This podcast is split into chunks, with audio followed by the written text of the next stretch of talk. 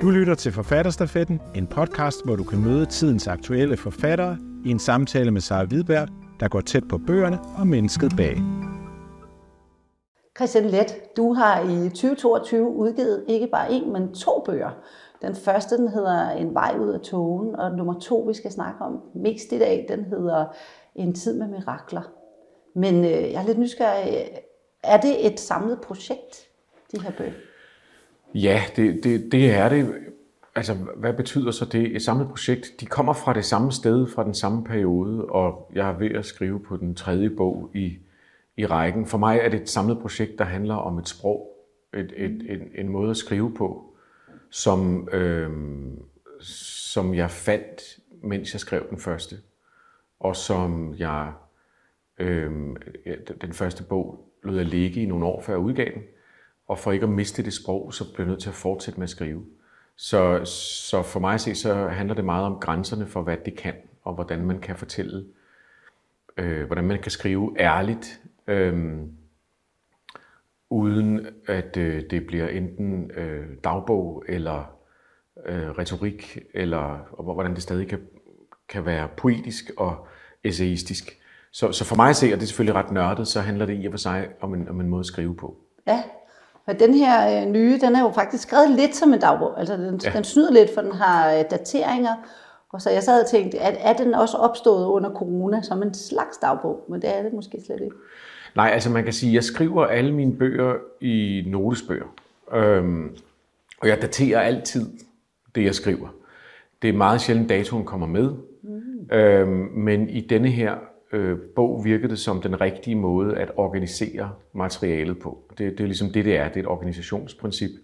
At bogen ligner en dagbog, mm. øh, så har den også et forløb, og så er der ligesom noget i ens hjerne, der bliver slået lidt fra, så kan man godt læse. Ja. Hvor at, at, at på grund af dens form og på grund af den sådan lidt fragmenterede stil, så hvis, hvis der ikke havde været det, så, så, så havde man måske manglet nogle overskrifter eller en, eller anden, ja. en anden form for øh, organisationsprincip. Så, så her der, der bruger jeg dagbogsformen, øh, men jeg vil sige, de, de, det er ikke dagbog, ellers vil det ikke blive udgivet. Nej. Ej, og i den anden, den første af bøgerne, der er det jo faktisk, øh, der har de titler. Ja, alle Ellers ligner de jo hinanden lidt i formen, nemlig. Man kan godt genkende sproget. Øhm, du skriver også i jeg-form, så det, det er jo også lidt dagbogsagtigt, og har meget få andre mennesker med i, i, i bogen faktisk. De er meget med i periferien, og du skriver også et sted, at det er svært at skrive om andre. Mm. Hvad, hvad er det, der gør det svært? Jamen det er jo, når man, når man så sådan en bog her, eller sådan nogle bøger, som, som er meget personlige, og som måske lægger sig op til det private. De er ikke private, men, men de, de, er, de er meget personlige og lægger sig måske tæt på sådan noget stof. Øhm, er altid en, en, en balancegang mellem, øhm, hvornår man skriver om sig selv, og hvornår man skriver om andre. Der er det interessant, at når man skriver om sig selv, så finder man ud af, at man er i gang med at skrive om andre også. Ja. Øhm, og det er sådan en balancegang. Øhm, min gamle rektor på forfatterskolen, Niels Frank, han siger det meget fint. Øh, eller han sagde, da vi snakkede om det her, han sagde, man kan ikke fortælle andres historie. Øhm, og, og det er ligesom øh, grænsen, så, så det vil sige, at det, det er derfor, det er besværligt, hvor meget man kan tage andres... Hvis man gør andre mennesker til karakterer, øhm, så skal man enten vedkende sig, at det så er fiktion, fordi det jo er ens øh, forestilling om, hvordan de tænker og gør. Eller også så skal man øhm, være virkelig, virkelig forsigtig. Og så kan man sige, at de her bøger, det er ikke, de, de her, der har valget været simpelthen, at det er, Øhm, det er ikke de andre karakterer, det handler om, kan man sige. Det er alt muligt andet.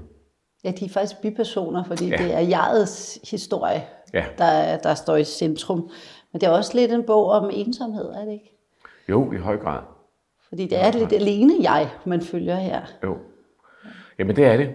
Det er helt klart også en bog om ensomhed. Og, øhm, og en, jeg tror både en accept af det, eller en, eller en, en, en, en hvad hedder det, sådan øh, forståelse af, at den ensomhed er der, og at den øh, både for jeget øh, er øh, kronisk på en måde, men den måske også er en menneskelig, et menneskeligt vilkår. Ja. Og så er der den anden side i det, som er, at et andet menneskeligt vilkår er, at livets mening for det meste findes i en eller anden form for relation med andre.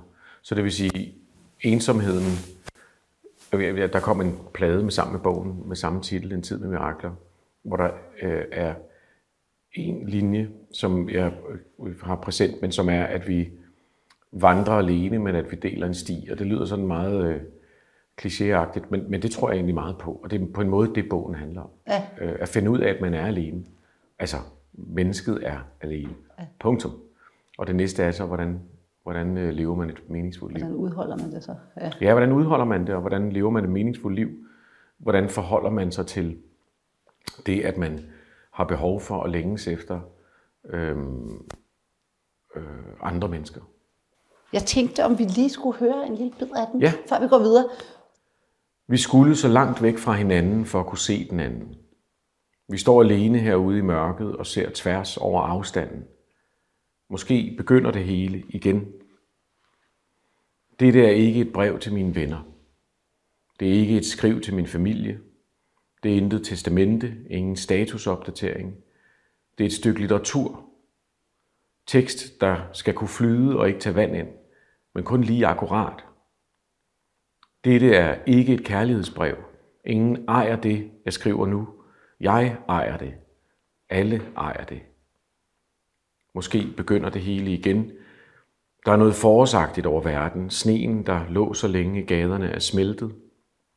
Kun grimme klumper af stedig hård sne holder fast i kroge og kantsten.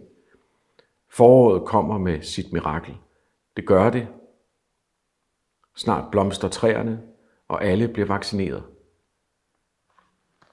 Ja, så fik vi lige corona ind til sidst der. Ja. øhm, det er næsten som om den her adskillelse er nødvendig for, at, at jeget fornyer sig selv. Er det? Mm. Eller der sker noget? Ja, det tror jeg, det, det, det, det, det, tror jeg er rigtigt nok. Altså det er jo, altså når man, øh, hvis man øh, forholder sig til ensomhed, og det har jeg gjort i mit liv, øh, så kan man godt tro, at øh, løsningen på det er at aldrig nogensinde være ensom igen. Og, og, og, og, og så er det, at virkeligheden øh, måske sætter ind og fortæller ind, at det, det er der ikke rigtig nogen mulighed for. Og selv når man er sammen, er man stadig for sig selv et eller andet sted. Øhm, og derfor tror jeg, at, at det at anerkende det, og det at anerkende netop afstanden mellem to mennesker, der, der eller flere mennesker, en familie, ja. der, der elsker hinanden og vil hinanden, er også det, der gør, at den enkelte får lov til at, at blive et, et, et menneske for sig selv. Så det, så det er jo sådan et vilkår. Altså mere end det er en nødvendighed, så tror jeg, det er et vilkår. Ja ensomheden også, eller enheden, jeg ved ikke, ensom, det lyder også så, så sørgeligt på en eller anden måde, men ja. den der øh, øh, ensom, altså man siger jo tosomhed, når der er to, der er sammen, men når man er øh, for sig selv, så det er, er det, jo, det er jo i, i sig selv, at man konstituerer den person, man er, øh, hvor brutalt den kan være. Er det lidt vigtigere også, på grund af at du nu står lidt midt i livet, og børnene er ikke lige så afhængige af, af far, at, er det så det der med at finde ny mening, er det, er det vigtigere nu? Jamen det tror jeg er et meget godt bud. Altså man kan sige, det er jo den, den, den enkle psykologiske læsning er jo også at netop, at, at jeg står der i mit liv. Det tror jeg er fuldstændig rigtigt. Jeg fik børn meget tidligt. Øhm, og nu som 42 år, så er de ved at flytte hjemmefra. Øh, og det vil sige, at øh, børn er jo gode, fordi de giver en fuldstændig klar struktur i livet, hvis man vælger at tage den på sig. Øhm, og de giver en meget klar øh, formålsparagraf. yeah. øhm, og det er jo, øhm, og, det kan, og det tror jeg er en rigtig sund ting at læne sig ind i. Men det er jo også en midlertidig ting. Mm. Øhm, det er noget, og midlertidigt er måske svært at sige, når, man, når det varer 20 år eller 25 år, alt efter hvor mange børn man har. Men det er det. Og det vil sige, at øh, skal man så vente til de alle sammen er taget afsted, når man sidder og tænker, Nå, hvad var det nu, jeg ville? Eller skal man egentlig prøve at holde fast i sit eget liv undervejs? Øh, og det har jeg ikke det klare svar på, men, men, øh, men ja, det, det tror jeg helt sikkert også, at der, det får en anden nødvendighed, en bydende ja. nødvendighed. Ikke? Ja. Altså, du skriver også, øh, jeg har så meget, jeg gerne vil, så meget, der gerne vil ud af mig, men jeg tempererer det hele tiden med livet og kærligheden. Mm. Og det, altså, det faldt jeg over og tænkte, hvordan gør man egentlig det? ja, det, det, det, det ved jeg heller ikke. Altså, øhm, det, det, det er, altså fordi jeg føler egentlig, at jeg har øh, haft et hovedfokus i mit liv på familien og, og, og strukturen og kærligheden og så videre. Øhm, og så kigger jeg tilbage, og så ser jeg, øh, at jeg har lavet, skrevet 10 bøger og udgivet 16 plader. Så, så det vil sige, at, men det er faktisk med den oplevelse selv, at jeg egentlig har holdt tilbage. Så det, det er... Det er vildt. Ja, det, det er i hvert fald mærkeligt, fordi det, det, det er min egen oplevelse. Min egen oplevelse af det er, at altså nu, nu øh, jeg bor i New York, nu er jeg i Danmark, nu taler vi om den her bog. Jeg er rundt og spiller nogle koncerter, jeg holder nogle foredrag, så tager jeg hjem igen. Hvad skulle jeg dog gøre, når jeg tager hjem, andet end at gå i gang med et nyt projekt? Det er jo mit arbejde, det, det er det, jeg gør. Øhm, så, så det vil sige, det er jo, for mig det, er det ikke, jeg har aldrig følt, at jeg tonsede afsted, eller øh, at arbejdet fik lov til at styre. Det har altid været sådan en øh, meget, ja, det ved jeg ikke, målrettet øh, handling at få lavet noget. Så, så, så det vil sige, at, at men, men det er jo fordi, jeg kan mærke, at altså det er sådan, så jeg, jeg, øh, jeg, jeg bruger den tid på mit arbejde, som jeg har, øh, ud over det, som er det vigtigste i mit liv. Og det, det vil sige, at jeg bliver nødt til at temperere det. Jeg, jeg kan ikke bare øh, lade det fylde alt. Nej, men det er en, det er en ny form for, for kunstnerfar, ikke? Eller, eller Ja, det ved jeg ikke. Der, der er masser af dem. Det er bare ikke de historier, vi fortæller. Nej, nej. Vi elsker historien om Hemingway, der skød sig selv i hovedet, ja. og, og, og, og digtere, der dør som 27-årige. Ja. Men, men, men, men det er jo, altså de fleste forfattere er vanemennesker. De fleste forfattere sætter sig og arbejder hver eneste dag på deres kontor, og de sgu hjemme, når deres børn kommer hjem, fordi ja. de sidder der. Altså det, det er bare, øh, fordi vi elsker kunstnermyter, og vi elsker dem, der, der skærer ud. Ja. Øh, det er utrolig kedeligt at fortælle Brian Enos øh, historie, fordi at den handler om, at han går på arbejde hver dag og går hjem igen, ja. øh, og faktisk sagde nej tak til det, til det vilde liv. Så den fortæller vi ikke. Vi fortæller i stedet for historien om Kurt Cobain. Ja. Altså du ved, det, ja, så, så, så jeg tror egentlig ikke, det er så, så, så unikt. Jeg tror, det er unikt de fleste... at skrive om det så. Lidt. Ja, det kan godt ja. være. Det, det ved jeg. Nej, det, tror, altså, det ved jeg sgu heller ikke. At jeg er jo ikke... Nej, det mener jeg faktisk ikke. Det normale liv, det daglige liv, at der er masser, der har skrevet om, synes jeg. Øhm, det, det, det, det synes jeg egentlig ikke. Ja. Øhm, jeg, jeg, jeg tror, det der er interessant, eller som jeg selv synes er interessant, det er det, som er større menneskeligt, som ikke handler om, hvordan man lever sit liv. Jeg skriver ikke om, hvordan man bør opdele sin dag. Men til gengæld så er der øh, et, et forhold, der handler om øh, lidelse og kærlighed. Øh, og det forhold er det, der definerer, hvorvidt man har nogen som helst følelse af mening med livet, synes jeg. Ja. Øhm, og det er det, jeg synes, det bliver interessant. Øhm, men, og, og der tror jeg, at min anekdotiske oplevelse kan være relevant for andre, fordi de også oplever et forhold mellem lidelse og kærlighed. Mm. Men om, altså, vi kan alle sammen godt lide at høre sange af folk, der tog til Berlin og tog stoffer, selvom vi ikke selv tog til Berlin og tog stoffer. Så jeg tror ikke så meget på, at, at det er det anekdotiske, der er det vigtige. Mm. Det, der er det vigtige, det er, om, vi kan, om, om værkerne kan handle om noget, der ligger dybere. Ja, ja. du skriver også, altså, jeg har i hvert fald hørt dig sige det her med, at, at øh, du bruger jo heller ikke tekst som en beholder. Nej. Så, så i virkeligheden så opstår der noget ekstra ud af de her tekster, noget, noget meningsfuldt, Ja, som også kan overraske dig. i høj grad. Jeg, jeg, øh, det er derfor, jeg skriver. Det er fordi, at der i, i selve handlingen øhm, bliver vivlet noget stof med, som jeg ikke selv har kontrol over. Og det vil sige, at når jeg så læser teksten, så kan det noget, mm. som jeg ikke kunne, øh, hvad kan man sige, øh, planlægge. Og det vil sige, at den kan mere, end det jeg egentlig kunne. Det synes jeg er det magiske ved at skrive. Ja. Øhm, og det, det, det, det, er hele, det er hele metoden øhm, afsløret. det, det er simpelthen det, det er. Ja.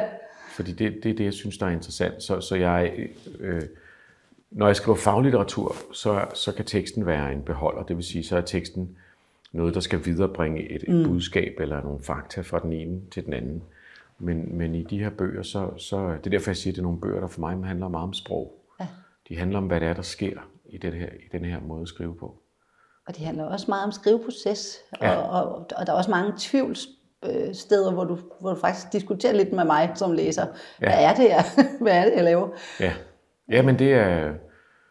Men det er også fordi, det, det, den metode der er sådan en, hvor alt kommer med. Jeg tror, der er et stykke i den, en vej ud af togen i starten, der stiller spørgsmålet, hvad skal med? Ja. Er, det, er det virkelig det hele, der skal med? Og, og når man skriver på den der måde, jamen, så kan alt komme med. Det er også derfor, jeg tror som sagt, at det kan blive en eller anden form for ærlighed. Og med ærlighed mener jeg ikke sandfærdighed. Mm. Det er to forskellige ting. Med ærlighed mener jeg, at teksten klinger ærligt. At den ja. også vibrerer i den, der læser den, og ikke virker forstillet. Ja, og det er ikke noget med øh, en til en sandhed, men noget, der foregår ude i verden. Fuldstændig. Nej. Øhm, du skriver også et sted, at det slår dig, at, øh, at vi ikke kan se den science fiction, vi lever i. Ja. At alle de mirakler, der faktisk er, altså det er lige før, vi har jo opfundet fandme selvkørende biler, og vi ser det ikke. Ja. Er, er det derfor, du har kaldt bogen i tid med mirakler også? Der er mange grunde til, til det. Øhm, Jeg, jeg tror, den hovedårsagen til, til, til titlen er, at, øhm, at, at, at øh, den er skrevet et sted i mit liv, hvor jeg selv var på vej ud af en proces, som havde været øh, mentalt besværlig og hård og mørk og alt muligt andet. Og, og så, så er der sådan, når, når man begynder at få sanserne tilbage, og man pludselig kan dufte øh, øh, planterne, og man kan farverne begynder ligesom at stå stærkere frem og, og sådan nogle ting. Og så, øhm, og så sker der også det, at følelserne står utrolig stærkt i en. Øhm, og det er den der følelse af, af en tid, hvor, hvor, hvor, hvor magien ligesom, hvor verden blev magisk igen, kan man sige. Ja. Så, så for mig se, så er det det, der ligesom er. Og jo, så kan man sige, en del af det er helt klart, altså det synes jeg er helt rigtigt, det der med, at, at vi jo, altså vi kan simpelthen ikke se os selv i den kontekst, vi lever i. Vi bliver ved med at sige, tro, at det er en eller anden status quo, og, og faktisk går det værre, end det har gjort før. Og i virkeligheden så ser vi ikke, at hvis vi bare går 20 år tilbage, Nej. så, så, så vil det her være et slags drø- drømme øh, univers, vi lever i. Og, og, og det er selvfølgelig fint nok. Det er bare lidt ærgerligt, tænker jeg, at man ikke kan få den glæde, det vil være at rejse 20 år frem i tiden og gå rundt og tænke, wow, hvor er det dog et vildt sted. Ja. Øhm, Og der kan litteraturen genfortrylle verden. Ja, altså science fiction er jo noget andet, der sagtens kan være ærligt på den måde. Selvom science fiction handler per definition om, om umulige steder, der ikke øh, findes, så er, så er, kan, er litteraturen ærlig, når den handler om noget, der klinger ind i os. Ja. Og hvis ikke den gør det, er den ikke værd at læse. Ligegyldigt om den handler foregår under et køkkenbord, eller Nej. på en stjerne langt væk. Ikke? Tak skal du have, Christian. Selv tak. Du har lyttet til Forfatterstafetten, en podcast produceret af Forfatterweb. Find flere samtaler der, hvor du henter dine podcast.